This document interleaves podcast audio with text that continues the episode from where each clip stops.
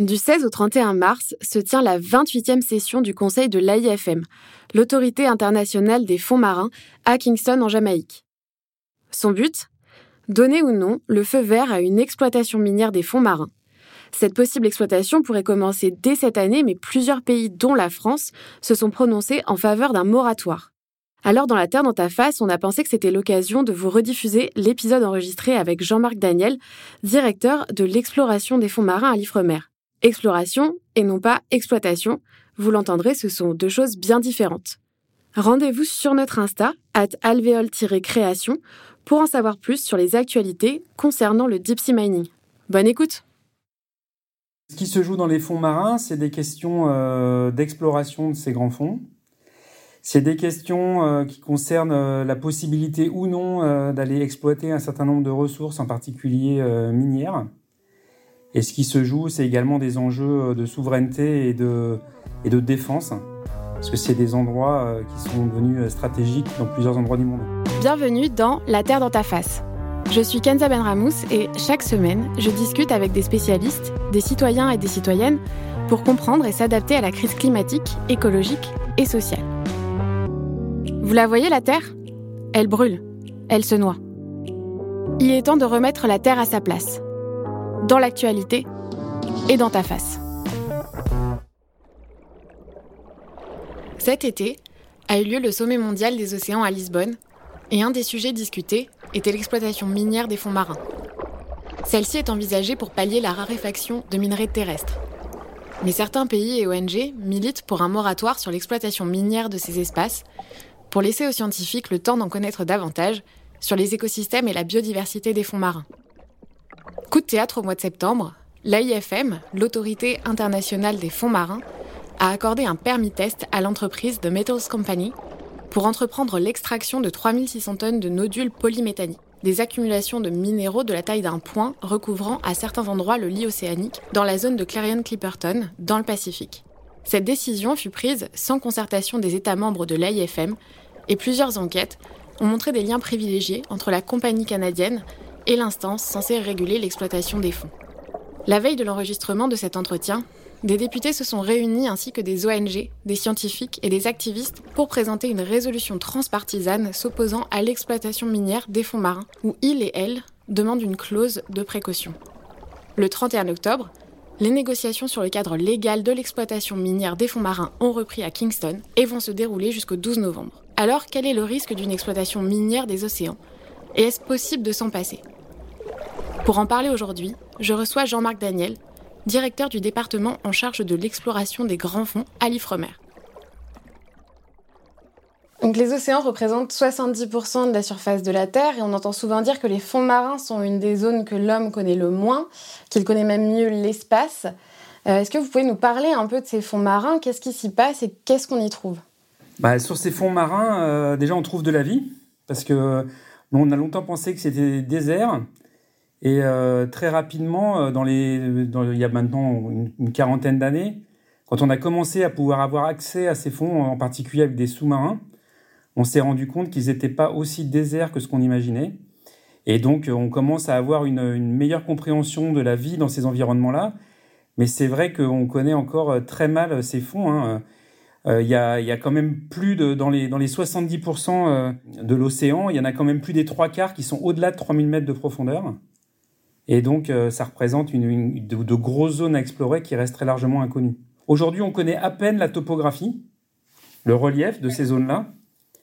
Et euh, bah, sur Terre, quand on connaît que le relief, en fait, on connaît peu de choses. Hein. On ne connaît pas la végétation, on ne connaît pas euh, les habitats, les, espèces qui y vivent. Donc, il nous reste quand même beaucoup de choses à connaître sur ces environnements-là. Aujourd'hui, on estime qu'on connaît moins de, de allez, les chiffres, c'est très largement des interpolations. Hein. C'est jamais facile de d'estimer ce qu'on ne connaît pas. Mais euh, grosso modo, on estime qu'on connaît pas, on connaît pas un dixième de, la biodiversité en termes simplement de d'espèces.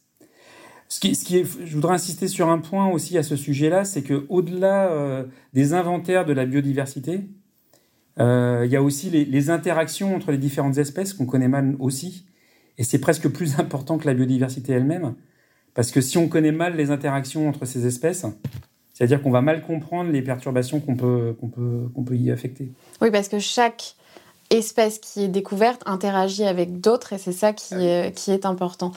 Euh, ce qui intéresse les entreprises comme The Metals Company, c'est ce qu'on appelle des nodules polymétalliques, donc des accumulations de minéraux de la taille d'un point qui recouvrent par endroits le lit océanique dans les fonds marins. Euh, ces nodules intéressent par leur richesse en minerais qui servent notamment dans la production de batteries, mais pour les extraire, il faut des moyens considérables. Est-ce que vous pouvez nous en parler un petit peu plus? Comment on extrait en fait ces nodules des fonds marins? Alors, ce qu'il faut imaginer, c'est que bah, pour aller extraire des, nodules, euh, en général, il faut aller dans des régions qui sont très loin, euh, des, très loin des côtes. Euh, la zone qui dont on parle, là, dans laquelle travaille The Metal Company, c'est une zone qui est à au moins 5 à 6 jours du premier port. Donc, il faut y aller avec un gros bateau, vraiment un très très gros bateau. eux, ils ont reclassé un ancien bateau foreur qui était utilisé dans les hydrocarbures. Euh, pour, aller, euh, bah, pour aller sur cette zone-là. À partir de ce bateau-là, vous faites descendre une espèce de colonne, un espèce de grand tuyau qui va jusqu'à 5000 euh, mètres de fond. Et puis sur le fond, vous, vous, mettez un outil qui correspond à, l'équivalent d'une très très très grosse moissonneuse batteuse qui, bah, qui ramasse les, nodules euh, les nodules, euh, on les trouve sur le fond d'une façon qui n'est pas très habituelle par rapport à ce qu'on connaît aux mines terrestres. Hein. Comme vous l'avez dit, c'est des, objets qui ont la taille d'un point et qui sont posés dans de, la vase, on peut dire. Et donc, bah, l'idée, c'est d'aller avoir avec quelque chose qui va, comme un, quelque chose qui va ramasser des pommes de terre, euh, ratisser le, fond de l'océan. Les nodules, une fois ramassés, ils sont ramenés à la surface par ce grand tuyau qui descend sur 5000 mètres de profondeur. Donc en fait, euh, moi je connais pas tout ce que fait euh, The Metal Company. C'est quand même, ils sont, ils sont pas si secrets que ça, mais bon, il y a quand même des, secrets industriels. Nous, pour, pour ce qu'on en voit, hein, euh, ce qui est rejeté à la mer, c'est principalement de l'eau, parce qu'en fait, quand on pompe ces nodules, on, ramène de l'eau et ils sont eux-mêmes très hydratés en fait. C'est pas des roches aussi solides que ça. Il y a quand même beaucoup d'eau dedans. Et donc, euh, quand, comme, ils perdent cette eau-là, bah, cette eau-là, il faut la, faut la renvoyer en mer. L'autorité internationale des fonds marins a donné un certain nombre de permis euh, d'exploration, dont deux à la France, et c'est l'IFREMER qui est en charge de l'exploration. L'IFREMER qui est un établissement de recherche public, ce qui n'est pas le cas de tous les permis accordés. C'est quoi la différence entre une exploration menée par un organisme privé d'un organisme public? Alors juste, ça me permet de, je, fais une petite digression, ça me permet de corriger ce que vous avez dit en entrée. En fait, nous, on fait, on fait pas, dans mon département, on ne travaille pas sur l'exploitation. Notre spécialité, c'est vraiment l'exploration et c'est notre métier, euh, je dirais, de, tous les jours. Alors, est-ce qu'il y a une différence euh, d'un point de vue de ce qui est fait? Je, voudrais dire en théorie non. Parce qu'en fait, vis-à-vis de l'AIFM, quand on dépose des dossiers d'exploration, quand on dépose des programmes de travail, euh, on est jugé par l'AIFM de la même façon qu'un qu'un industriel, euh, je dirais, euh, type The Metal Company. Il y, a, une différence, il y a deux différences principales. C'est qu'un industriel comme The Metal Company, il a au final beaucoup plus de moyens que nous pour travailler. Par contre, bah, lui, il a, une finalité industrielle tout à fait directe. Pour lui, c'est important d'aller vite. Pour nous, c'est un peu moins important. Nous, ce qui nous, intéresse dans ce travail d'exploration, c'est bah, de, bien évaluer euh, tout, ce qui concerne la connaissance des ressources euh, et, la connaissance des écosystèmes. Donc c'est vrai qu'on est un peu moins pressé qu'un industriel de type The Metal Company. Donc c'est ça la différence. On est moins pressé et, euh, on a un, peu moins de moyens qu'eux pour, pour faire des travaux qu'on a à faire. Et comment vous expliquez que du coup l'AIFM ait pu délivrer aussi rapidement en fait alors que la science n'a pas vraiment euh, fini euh, ses recherches? Je veux dire, vous êtes quand même là pour prévenir un peu des risques potentiels qu'il y a à avoir une exploitation. Oui, mais alors là, je voudrais dissiper un malentendu. Enfin, je c'est pas pour défendre spécifiquement The Metal Company, mais en fait, aujourd'hui, il n'y a pas de, de permis d'exploitation qui a été délivré, en fait. Il n'y a aucun permis d'exploitation. Les travaux que, fait The Metal Company aujourd'hui, c'est des travaux qui ont été prévus dans le cadre de leur contrat d'exploration. Et dans les contrats d'exploration, il y, a la possibilité de réaliser des pilotes. Et c'est une phase qui est, euh, importante, la phase pilote, parce que ça permet de, réaliser des travaux en amont de l'exploitation. il va falloir qu'ils utilisent les travaux qu'ils ont faits sur ce pilote pour être capable de convaincre euh, les experts de l'IFM ou des experts tiers que ce qu'ils pourraient faire s'ils vont exploiter n'a pas de dommages ou n'emporte pas de dommages sur le sur l'environnement et, et, les écosystèmes, ou au moins être, capable de qualifier les dommages qui y seront faits. C'est important parce que c'est en termes de, méthodologie, c'est un sujet important, y compris pour la recherche scientifique. Il y a un certain nombre de scientifiques qui ont publié des, articles sur, euh, sur ce qu'on connaissait sur ces environnements-là. Il y, a, toute une partie qui est une, une, une, partie, on va dire, environnementale. Il y a un certain nombre de choses qu'on connaît, il y a un certain nombre de choses qu'on ne connaît pas. Par contre, il y a des choses qu'on ne connaît pas du tout. C'est sur les impacts, aujourd'hui, on ne connaît pas beaucoup de choses parce qu'en en fait, on a, quelque part jamais fait d'expérience. Il n'y a pas eu, il y a jamais eu de pilote. Donc, en fait, tant qu'on n'a pas ça, euh, bah, c'est un peu difficile de quantifier les impacts, en fait. Donc l'enjeu de, ce qui a été fait par The Metal Company, pour cette compagnie-là, mais il y a d'autres acteurs qui ont fait la même chose, euh, moins poussé qu'eux, mais dans le même esprit, c'est l'idée d'avoir un pilote pour, évaluer les impacts d'un type d'outil qui va récupérer ses ressources sur le fond. Quelles seraient les conséquences d'une exploitation minière à court et à long terme sur les écosystèmes des fonds marins? On n'en connaît pas beaucoup, mais est-ce qu'on peut se douter euh, de certaines conséquences, de certains impacts qu'il peut y avoir avec cette exploitation minière? On va peut-être se, contenter de parler, de Clarion Clipperton, parce que c'est là où les gens sont le plus près. Il y a, je dirais, trois impacts majeurs qu'il faut regarder vraiment en détail. L'impact de, euh, la, du rejet des eaux dans l'océan. Et ça, c'est quelque chose qu'aujourd'hui... Euh, c'est quelque chose qui est mesurable, qui enfin, la, toxicologie, le rejet des eaux, ça c'est des choses qu'on, d'un point de vue euh, physique, qu'on comprend bien.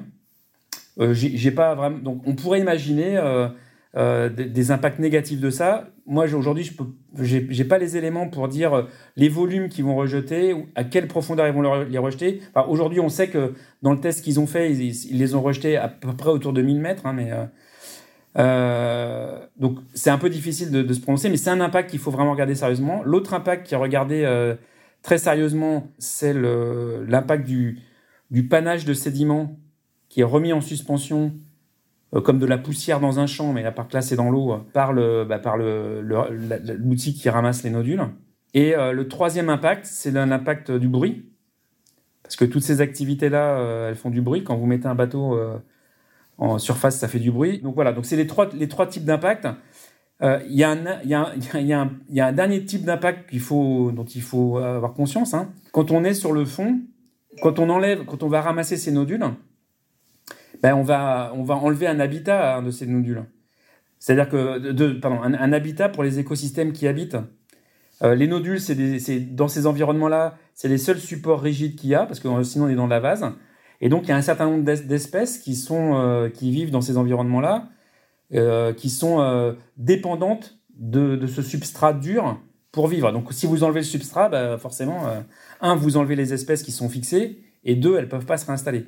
Donc ça, on, sait bien ça.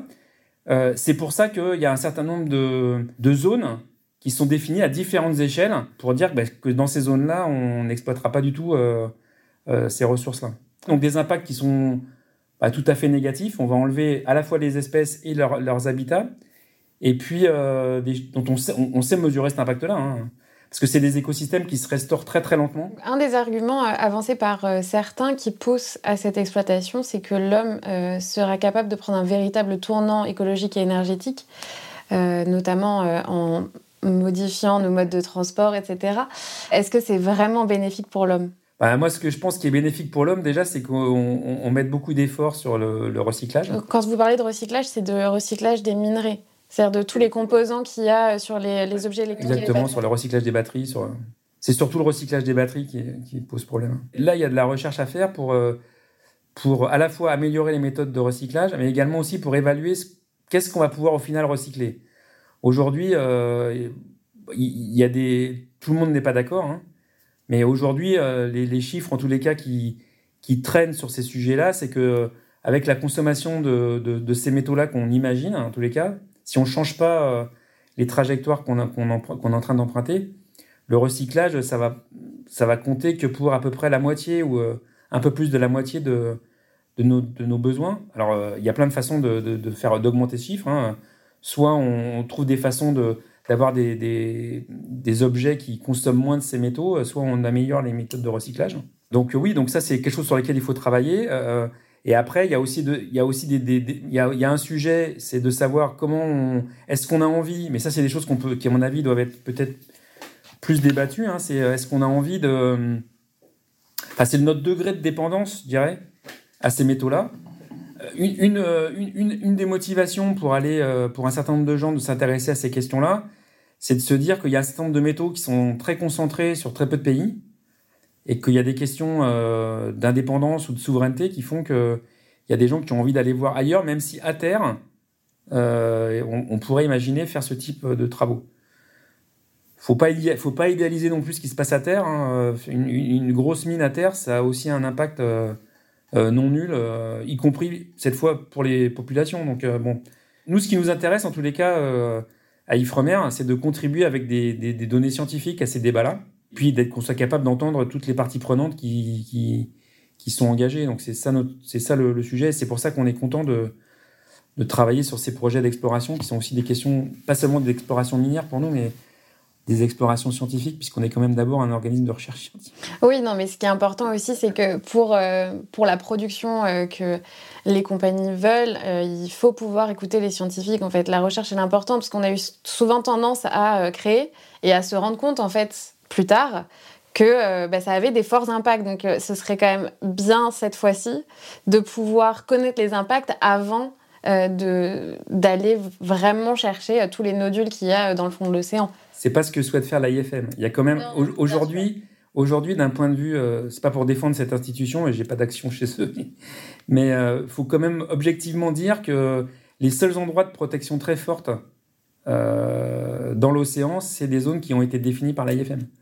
Donc mm. bon, non, non, mais comme toute, toute instance, il y a forcément des bons côtés, des mauvais côtés. Ça a été créé pour une chose. Euh, il y a aussi peut-être moyen que l'AIFM évolue avec, euh, avec ce qui se passe. Euh, il y a peut-être des réformes à apporter. mais voilà, il y a toujours une espèce de balance à avoir entre la science et le côté assez capitaliste, consumériste et de, enfin, très productiviste en fait. Qui, puis quand on, quand on touche à des batteries, bah, voilà, on, on parle, il y a beaucoup de gens qui vont se dire on va, pouvoir remplacer en fait toutes les voitures euh, thermiques par des voitures électriques? Est-ce que c'est la bonne chose? Pas forcément.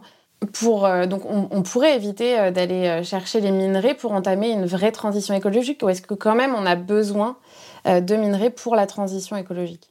Aujourd'hui, on a quand même besoin de minerais. Hein. Il y a beaucoup de choses qui dépendent de ça. un truc tout bête, hein, aujourd'hui, on, on, dépend encore beaucoup de cobalt. Euh, ce cobalt, il vient de relativement très peu de pays, en fait. Et donc, euh, pour des pays européens, ça pose quand même des questions, encore une fois, de souveraineté, de sécuriser cet, approvisionnement. Il y a un certain nombre de rapports qui sont sortis il y a peu, de temps qui montrent, en fait, la dépendance de nos États par rapport à, ces économies. Euh, donc, je pense qu'il y, a un enjeu. Encore une fois, moi, je ne suis pas dans la perspective de, défendre cette, industrie-là, mais faut, je pense que ça mérite d'être regardé, ça mérite d'être discuté, ça mérite d'être discuté euh, d'un point de vue euh, large. Hein. Je pense que discuter uniquement euh, de la question de l'extraction, sans discuter de la, de la, des questions de recyclage et sans discuter de l'usage qu'on en fait, c'est qu'une partie. Nous, ce qu'on amène, c'est vraiment la partie sur bah, qu'est-ce qu'on connaît de ces choses-là, comment nous on voit les risques. C'est ça qu'on, c'est ça le, nous ce qu'on, ce qu'on essaie d'apporter à l'État. Après, euh, la, discussion sur euh, est-ce qu'il faut y aller, est-ce qu'il faut pas y aller, euh, je pense que c'est une discussion des citoyens, c'est une discussion de l'État, c'est une discussion du Parlement. Je pense que c'est pour ça que c'était l'initiative qu'il y a eu hier. Même si moi je soutiens pas spécialement l'idée d'un moratoire, je pense qu'au moins ça, contribue à, susciter le dialogue et à faire en sorte qu'on on, discute de ces choses-là et que ce soit pas fait en, en sous-marin, c'est le cas de le dire.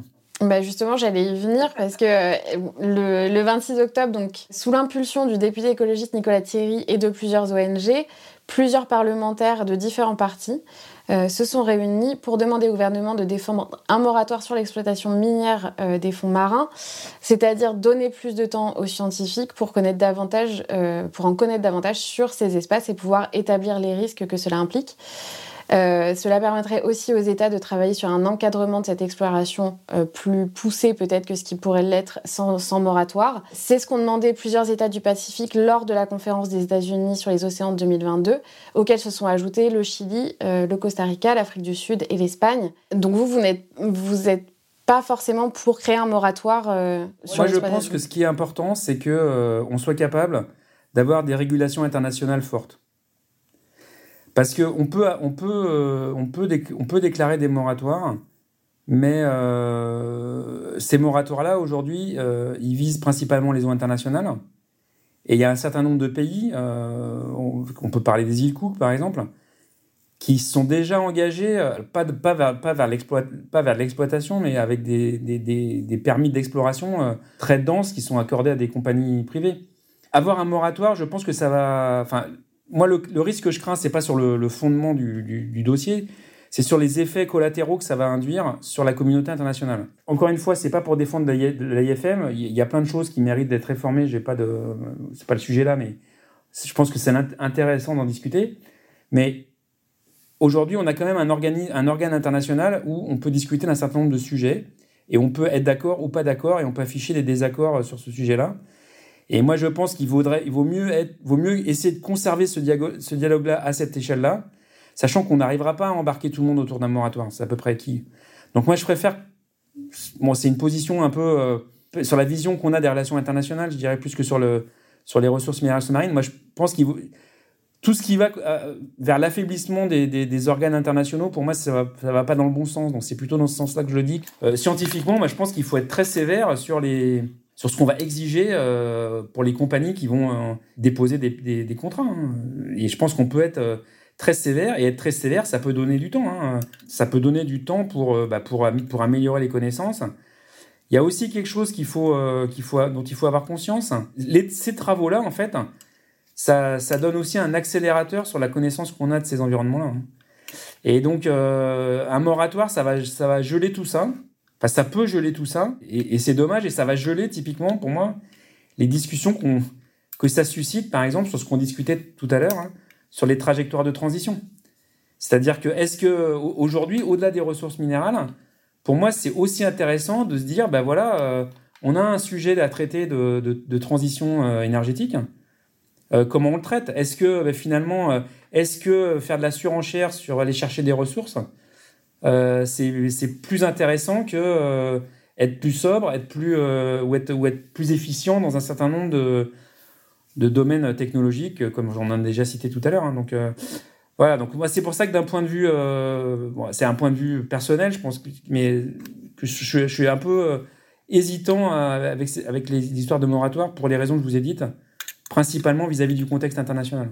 Et vous pensez pas justement que ça peut avoir l'effet inverse, c'est-à-dire que là on le voit typiquement, il y a plusieurs partis, ce qui est quand même assez euh, assez rare, c'est peut-être même la première fois que ça existe, euh, plusieurs députés de plusieurs partis qui se sont réunis pour en discuter. Est-ce qu'on ne pourrait pas imaginer que ce moratoire-là, avec euh, le temps qui sera donné, permettrait à des États justement de discuter à plusieurs sur la transition et comment l'envisager? Aujourd'hui, ces choses-là, elles, se passent dans les, euh, dans les eaux internationales. Elles se passent dans les eaux, euh, euh, dans les zones économiques exclusives de certains pays. Donc, l'exemple typique que je peux vous donner, par exemple, aujourd'hui, la France, par exemple, a déclaré un moratoire sur l'exploitation, enfin, sur l'exploration, c'est même l'exploration à des fins pétrolières dans les, eaux, dans les zones économiques exclusives de la France. Et alors, ça ne change rien sur notre trajectoire carbone, euh, ça change rien sur le fait euh, qu'on est en train euh, d'importer du gaz de schiste des États-Unis. Donc, c'est pour ça que l'efficacité de, mesure, ce genre de mesures, pour moi, c'est relativement limité. Hein. et, pourquoi, le, fait de déclarer un moratoire sur l'exploration des ressources, des ressources hydrocarbures dans, dans la ZE française, ça change rien? Parce que ça nous prive d'aller discuter de ça à une échelle euh, supérieure. Alors l'échelle supérieure, c'est vrai qu'elle est toujours frustrante. On peut se le dire. Hein. Euh, quand on voit euh, la, comment dire la comment le dire politiquement correct, la lenteur des, des, des, avancées dans les différentes COP, c'est vrai qu'on peut se dire que bah, travailler à l'échelle internationale, c'est lent et pas efficace. Mais c'est pour ces problèmes qui sont des problèmes vraiment euh, globaux, hein, quand vous regardez euh, la carte des océans, euh, on, saisit rapidement que c'est global. L'initiative, même de quelques États sur un moratoire, si les autres suivent pas et s'ils n'ont pas envie de discuter de, de comment on avance, je, je, je suis simplement hésitant ou je, je doute simplement de l'efficacité en fait. On arrive à la fin de l'entretien. Je vais vous poser une question que je pose tout le temps aux, gens que je rencontre. Quelle serait pour vous la première mesure à prendre euh, en compte pour faire face euh, au changement climatique? La mesure la plus efficace pour répondre à l'urgence, euh, moi je pense qu'il faut faire, enfin faut travailler toutes les mesures qui vont drastiquement diminuer notre notre empreinte carbone. Je pense en particulier à tout ce qui est utilisation des fossiles. Je pense qu'on va pas assez vite sur le le, bannissement de, l'utilisation des fossiles, ça veut dire quoi? Ça veut dire quand même que tout ce qui est euh, mettre le paquet sur euh, la rénovation des bâtiments, c'est quand même un sujet euh, quand même central. et après, ce que je voudrais éviter, moi, c'est plutôt peut-être pas une, réforme de base, mais ce qu'il faudrait éviter, c'est de, de, se dire que simplement mettre des voitures électriques, ça va résoudre le problème. Une voiture électrique, ça consomme plein de matière. Et euh, même si c'est, même si le bilan carbone est peut-être meilleur, euh, ça nous emmène pas dans le bon sens quand même, j'ai l'impression. Merci d'avoir écouté cet épisode de La Terre dans ta face, votre manuel de survie face à la crise climatique. Retrouvez-moi tous les jeudis pour un nouvel épisode. Et si vous avez aimé ce podcast, dites-le nous. Vous pouvez nous laisser des étoiles sur les plateformes de podcast et nous suivre sur les réseaux at alvéole-du-bas création. À jeudi prochain! Ce podcast est produit par le studio nantais Alvéole Création. Il est écrit et animé par moi, Kenza Benramous. Pensé et produit avec Marine Roguillerme, également au montage, mixé par Pierre Yvalin au studio Alvéole.